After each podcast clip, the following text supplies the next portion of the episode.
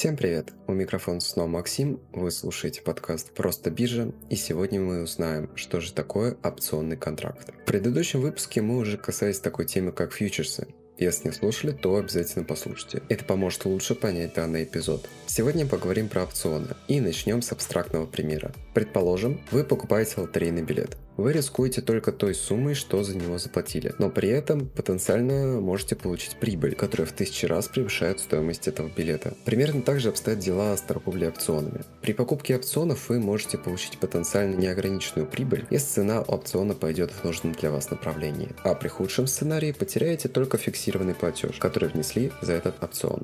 Разница между опционами и лотереей в том, что в лотерее можно быть только покупателем, а вот на срочном рынке вы легко можете стать продавцом опционов. И тогда ситуация для вас станет обратной. Вы получаете от покупателя фиксированный платеж за проданный опцион. Но если цена опциона пойдет в нужном покупателю направлении, то именно из вашего кармана будет оплачиваться его потенциально неограниченная прибыль. Понимаю, пока сложно. Давайте разбираться. Прежде всего, опцион – это производный инструмент фондового рынка. В его основе всегда лежит какой-то базовый актив, то есть не может быть просто опциона. Но может быть опцион на конкретные акции, на индекс, на золото. Опцион – это контракт между покупателем и продавцом. В нем оговорена цена и срок, по истечении которого этот контракт начнет действовать. У опциона две действующие стороны – покупатель и продавец. Покупатель опциона платит продавцу фиксированную сумму и получает право совершить сделку с базовым активом по оговоренной цене и через оговоренный срок. Тут важно то, что покупатель получает право, а не обязанность. Это ключевое отличие от фьючерса. Покупатель опциона может отказаться совершать сделку по истечении срока контракта. В случае с фьючерсом у него такого права нет. Продавец опциона получает фиксированную сумму и дает обязательство совершить в будущем сделку с покупателем, если покупатель решит воспользоваться своим правом. Я умышленно говорю совершить сделку, а не купить, потому что опцион может быть как на покупку, то есть когда у покупателя появляется право купить базовый актив, так и на продажу, когда у покупателя появляется право продать базовый актив. Опционы на покупку называются колл-опционами, на продажу – пут-опционами. Тут важно понимать, что термины покупатель и продавец относятся не к активу, а к самому опциону.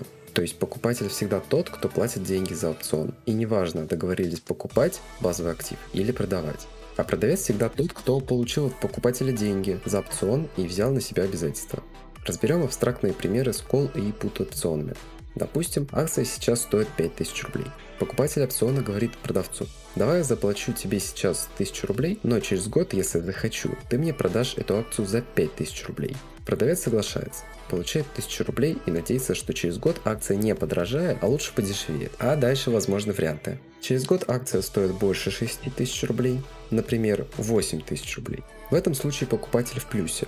Он заплатил 1000 рублей год назад, сейчас отдаст оговоренные 5000 рублей, в итоге он заплатит 6000 и получит актив, который сейчас стоит 8000 рублей. Прибыль покупателя 2000 рублей. Убыток продавца также 2000 рублей. Он получил 1000 рублей год назад и 5000 рублей сейчас, но при этом должен продать актив, который стоит 8000 рублей. Через год акции стоят меньше 5000 рублей, например 4000. В этом случае покупатель в минусе. Он заплатил 1000 рублей год назад, а сейчас может заплатить 5000 рублей за актив, который в реальности стоит 4000 рублей. Тут и срабатывает важный момент. Покупателя есть право, но не обязанность выкупить актив. Конечно, покупатель в здравом уме не будет платить продавцу 5000 рублей за актив, который в реальности стоит 4000 рублей. То есть контракт не исполнится. Убытки покупателя 1000 рублей, которые он заплатит год назад. Прибыль продавца также 1000 рублей, которые он получил год назад. Через год акция стоит 5000 рублей, ну, 6 тысяч рублей. Например, 5500.